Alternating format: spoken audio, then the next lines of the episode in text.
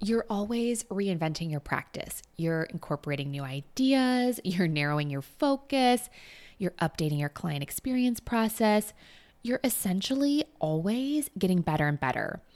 But how do you communicate that to clients? And you know the ones I'm talking about, not the clients you just acquired and you've put them through your new process and razzle dazzled them.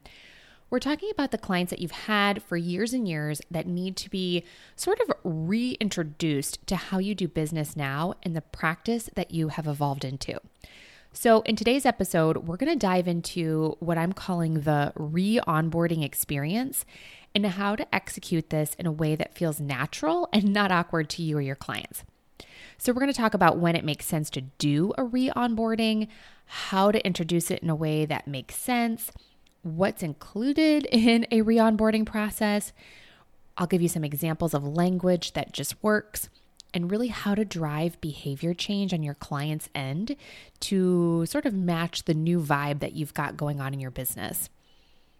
So, even if you are kind of thinking, you know what, Libby, I don't know that I've really adjusted that much, hear me out and still listen to this week's episode because I think you might realize that a re onboarding experience might do more for you than maybe initially meets the eye.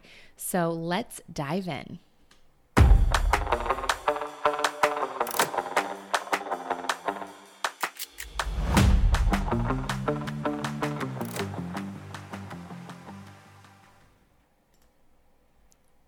And hey, if you're new here, I know you are listening because you know it's possible to have energy left over for your family and still run that dream business. And you know the business that I'm talking about, the one that you are running instead of it running you. So, welcome to the Efficient Advisor. I'm so glad you're here. I'm Libby Greiwe, and I started, built, and sold by age 37 a 100% referral only planning practice that I grew to seven figures as a solo advisor all while working just three days a week and taking off 14 weeks a year to lean into being a mom, a wife, a friend, a sister, a daughter, and frankly, a travel obsessed human.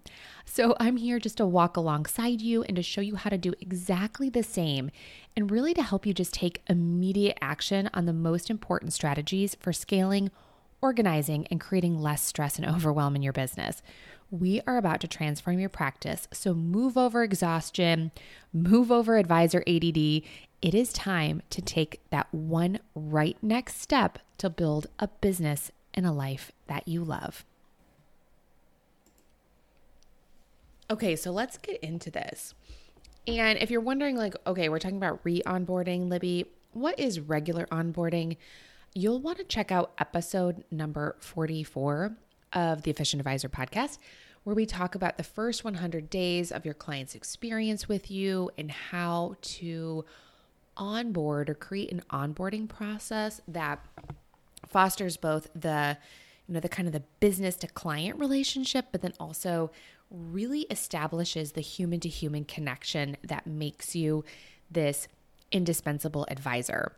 So essentially like onboarding is how you set expectations for how you and the client will engage, how they will interact with you and your team, what to expect, what to not expect, what you do, how you do it, and when you do it. Pretty much all the things. You're essentially getting them set up to do business with you and your team seamlessly. But because I know you're an advisor that cares, and I know you're an advisor that cares because you're listening to this podcast.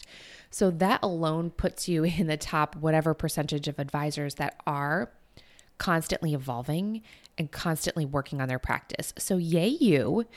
And you, because you're you, you're always improving, right?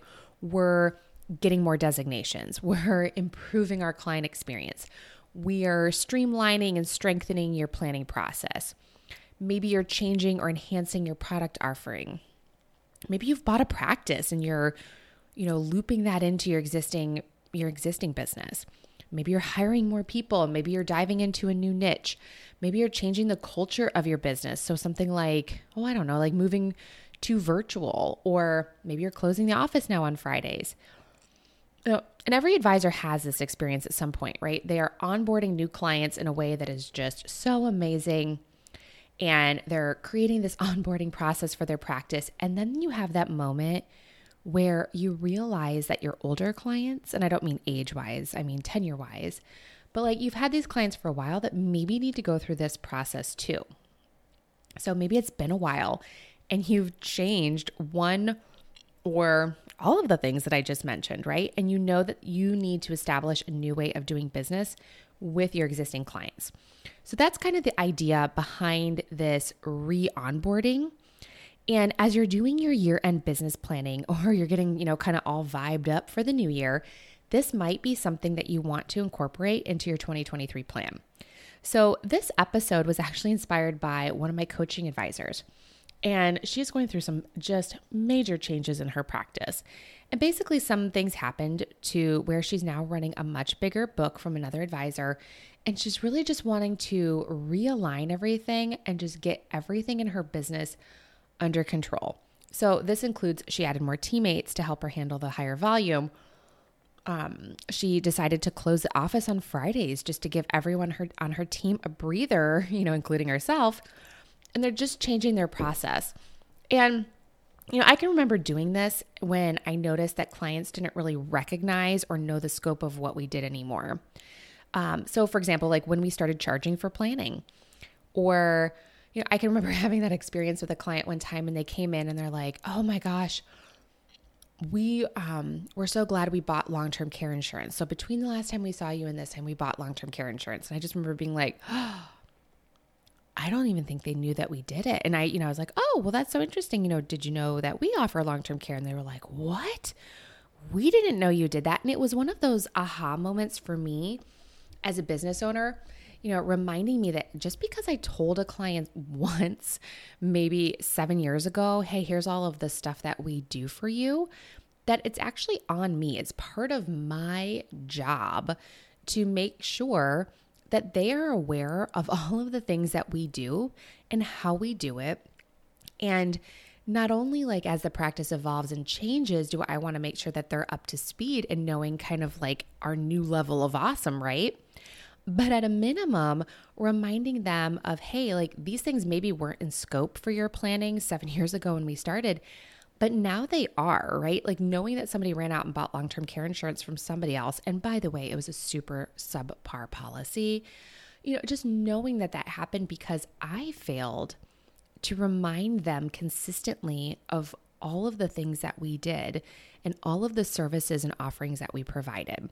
So, for me, this idea of onboarding can be you know, built upon a couple of different reasons, right? The precipice might be different, but the idea is really pretty much the same.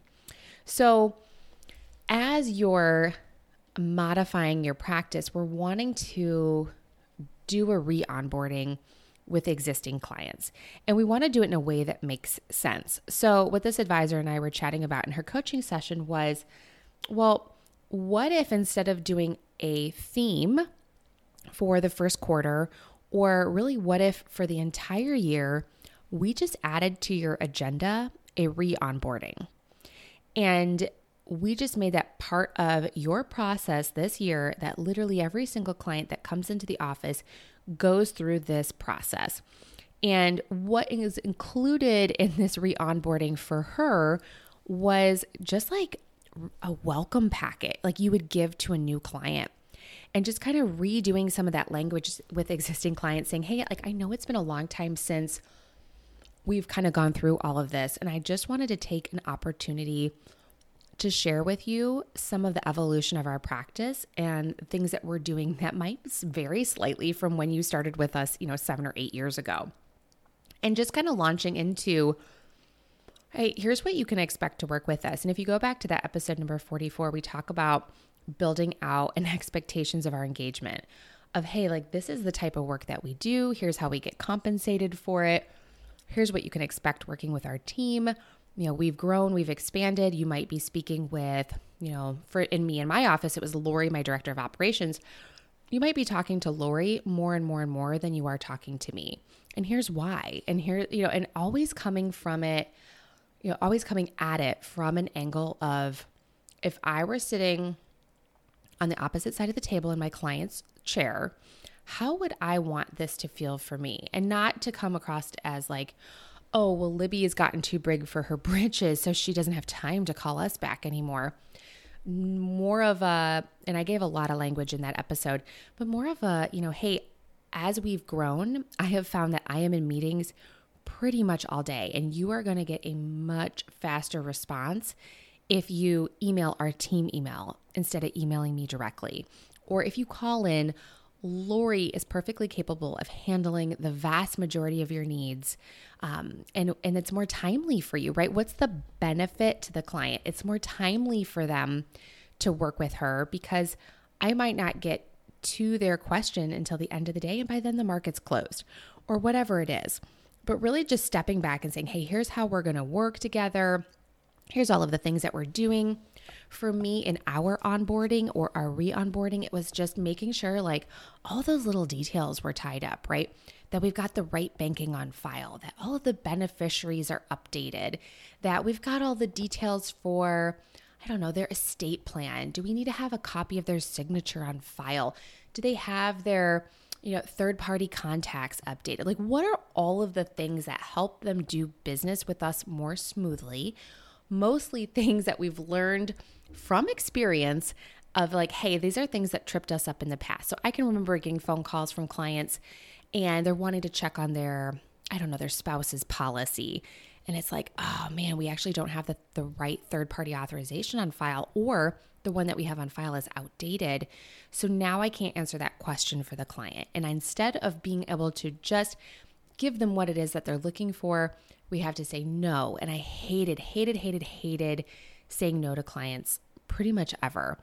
And then we're like, oh, well, in order for us to give you that information, either Jim has to call us and give us his permission, or we're going to send you a new form in the mail and you'll have to fill that out and send that back to us. Instead, this is a great opportunity to just kind of go back and do all that housekeeping to make sure that you've got everything that you need to do to do business with them. And, you know, if we're trying to drive a behavior change on our client end, so let's say, for example, um, so in the case of this advisor, you know, she's wanting to close the office on Fridays now. And so we just spent some time drafting language of like, hey, here's a great way to explain that to your clients. Um, and again, how do we make it about them? We, you know, we can articulate like, hey, we work really long hours during the week, so we are now going to be closed on Fridays. This will be our day to recover, do all of the things that we need to do for our family. And really, frankly, I want to make sure that my team doesn't burn out. I want to be an advisor that serves you for the next several decades. And I want my team to be consistent and to be here. And we you know, we felt it best to close the office on Fridays so everybody had a day to recover. Um, and we were just kind of working through some language. And do you really have to explain yourself? No, you really don't. You can just say, hey, our office is going to be closed on Fridays from here moving forward. Um, but if you still feel obligated, I don't know, that's one of my personality traits or flaws, however you're looking at it, is I always feel like I have to explain myself, right? And so for me, it was like, okay, well, how can I say this in a way that's good for the client? Well, the reason that we aren't going to work on Fridays is because I do work one evening a week to accommodate people who have difficult work schedules. And because we're working evenings and long hours during the week, we take that Friday off so that everybody in our office has a day to go be mom or go be dad and get all the errands done and all of the things so that we can be really fully present with our families over the weekends. So I hope you can appreciate that that's really critically important to us and that's going to help prevent us from burning out, right? I want to be here to serve you for a very, very, very long time. And I want to have a consistent team to help me do that. So, something along those lines might be some language that works for you. But if we're trying to drive behavior, so I'm thinking of a couple other examples of when we switched from, and you're gonna laugh when you listen to this, but remember, I've been doing this a very long time. But when we switched from highly paper intensive appointments to digital appointments. And I don't mean virtual. We did do virtual. And this could be the kind of the same thing when you're switching from, you know, in person to virtual, which everybody was kind of thrust into that a couple of years ago. But we used to give a lot of paper in our meetings and we started switching to a digital format where we had like a prepared presentation that had all of the documents and you know we were just kind of getting clients used to it, right? And it was kind of part of this regular or irregular on- re-onboarding if you will, where we're saying, hey, here's what we're going to be doing moving forward. We found that we give a lot of paper and we're killing lots of little trees, and we're just giving you a lot of stuff that's just cluttering up your file cabinets. And frankly, we know you're not really doing anything with it. And we know that because you're showing up at our shredding events a few years later with all of the crap that we have printed off and given to you over the last decade. You know, so we're switching to these digital appointments and here's why we're doing that. And here's how that will benefit you. And here's like if you if there's anything that you see that you want, just let us know and we're happy to print it to you. We're happy to send it to you. But like really if you're just trying to drive behavior change, whether that's we're working now from a team email as opposed to emailing me, whether that's we're taking off on Fridays and we're trying to change the behavior of expecting a return or an immediate response on a Friday, or we're trying to help them get accustomed or accommodated to a new meeting format. There's also these behavior changes that we're behavior changes that we're trying to do and that we're trying to execute. And this is a great reason to re onboard. And then, of course, like I talked about at the top of the episode, it's a great opportunity to just remind clients, like, hey, here's all of the things that have changed, and here's how we're doing business now. And, you know, back when you started with me, maybe we didn't charge, or, you know, now we're charging for new people and you're grandfathered in. And oh, by the way, we've added, I don't know, we've added estate planning services, or we've added a expert to the team that does college FAFSA planning. Or you know we've created a partnership with the CPA in the office next door and we're now aiding in tax preparation. Whatever it is this is a great opportunity. A re-onboarding experience is a great opportunity for you to kind of peel back and re-articulate your value to these clients and to not maybe not re-articulate but to newly articulate a lot of the changes and a lot of the evolution of your practice and really give them an opportunity to be excited for you and to be excited for themselves, right? Like, oh, wow, hey, we have this advisor who's going out and getting all these designations and doing all of these really cool things. And it makes sense for us to periodically go back and do all of these housekeeping things, right? And again, we we assume, I said this earlier too, but we assume like, oh, you know, I mentioned this to those clients six or seven years ago, of course they remember kind of how to engage with us and what our expectations are and how available we are and what's in scope and what's out of scope. And honestly, we all know that, yeah, we did mention that six or seven years ago, but they don't remember that. And this re onboarding is a great way to just kind of level set everything and reset expectations. So, also, if you're going through like a major client service model change where maybe you're realigning, like, okay, we've now got ABCD clients, or I don't know, platinum, gold, silver, bronze, whatever, you know, whatever your flavor is, however you define different segments of your book, you do you. I'm not worried about that. But if we're re altering or we're realigning the service that we're going to be providing for people, re onboarding is a great opportunity to say, like, hey, we were doing this and now we're doing that. Or we were doing that and we found that it wasn't very impactful. So now we're doing X, Y, and Z. Or, hey, we were doing a plan update every year, but now we're going to switch to every other year because we're realizing that's a lot of work on your end client. And frankly, unless you're getting married, getting divorced, having a baby, switching jobs, there's not a whole lot that changes in a single year. So we're switching to a biannual format for updating your plans. And oh, by the way, here's our strategic plan to add value to you over the next couple of years in those off years. Here's what we're going to be doing in the years that we're not updating your, I don't know, Money Guide Pro or your NAVA plan or whatever. So, again, just an opportunity to kind of level set everything, to step back and to really just kind of rebrand and reestablish yourself in your existing clients' minds. So, your action item for this episode is really to kind of go back and really reflect over the last several years of your business. And whether it's just you by yourself or as a team, say, here's all of the stuff we've kind of added or updated or changed in the last four or five years. And we really need to sit down with our clients and go through all of that. And, you know, if we've added additional services or features or different platforms, making sure that they feel really comfortable with those platforms and how to access it and where to find their tax documents. And, you know, I was just having this conversation with a different advisor and we were building out his value adds for the next 24 months and saying, okay, in Q1 and Q3 of 2023, we're going to do this.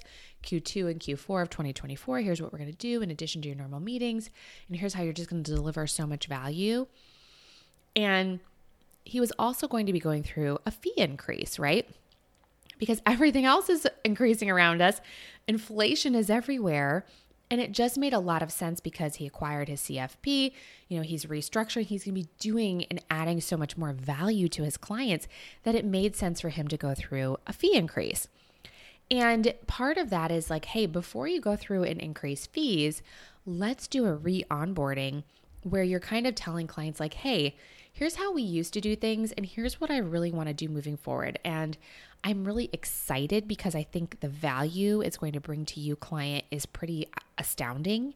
And I've added team members and we've added capacity. And here's, you know, how we're going to be able to do that. And here's what you can expect from us over the next 12 to 24 months.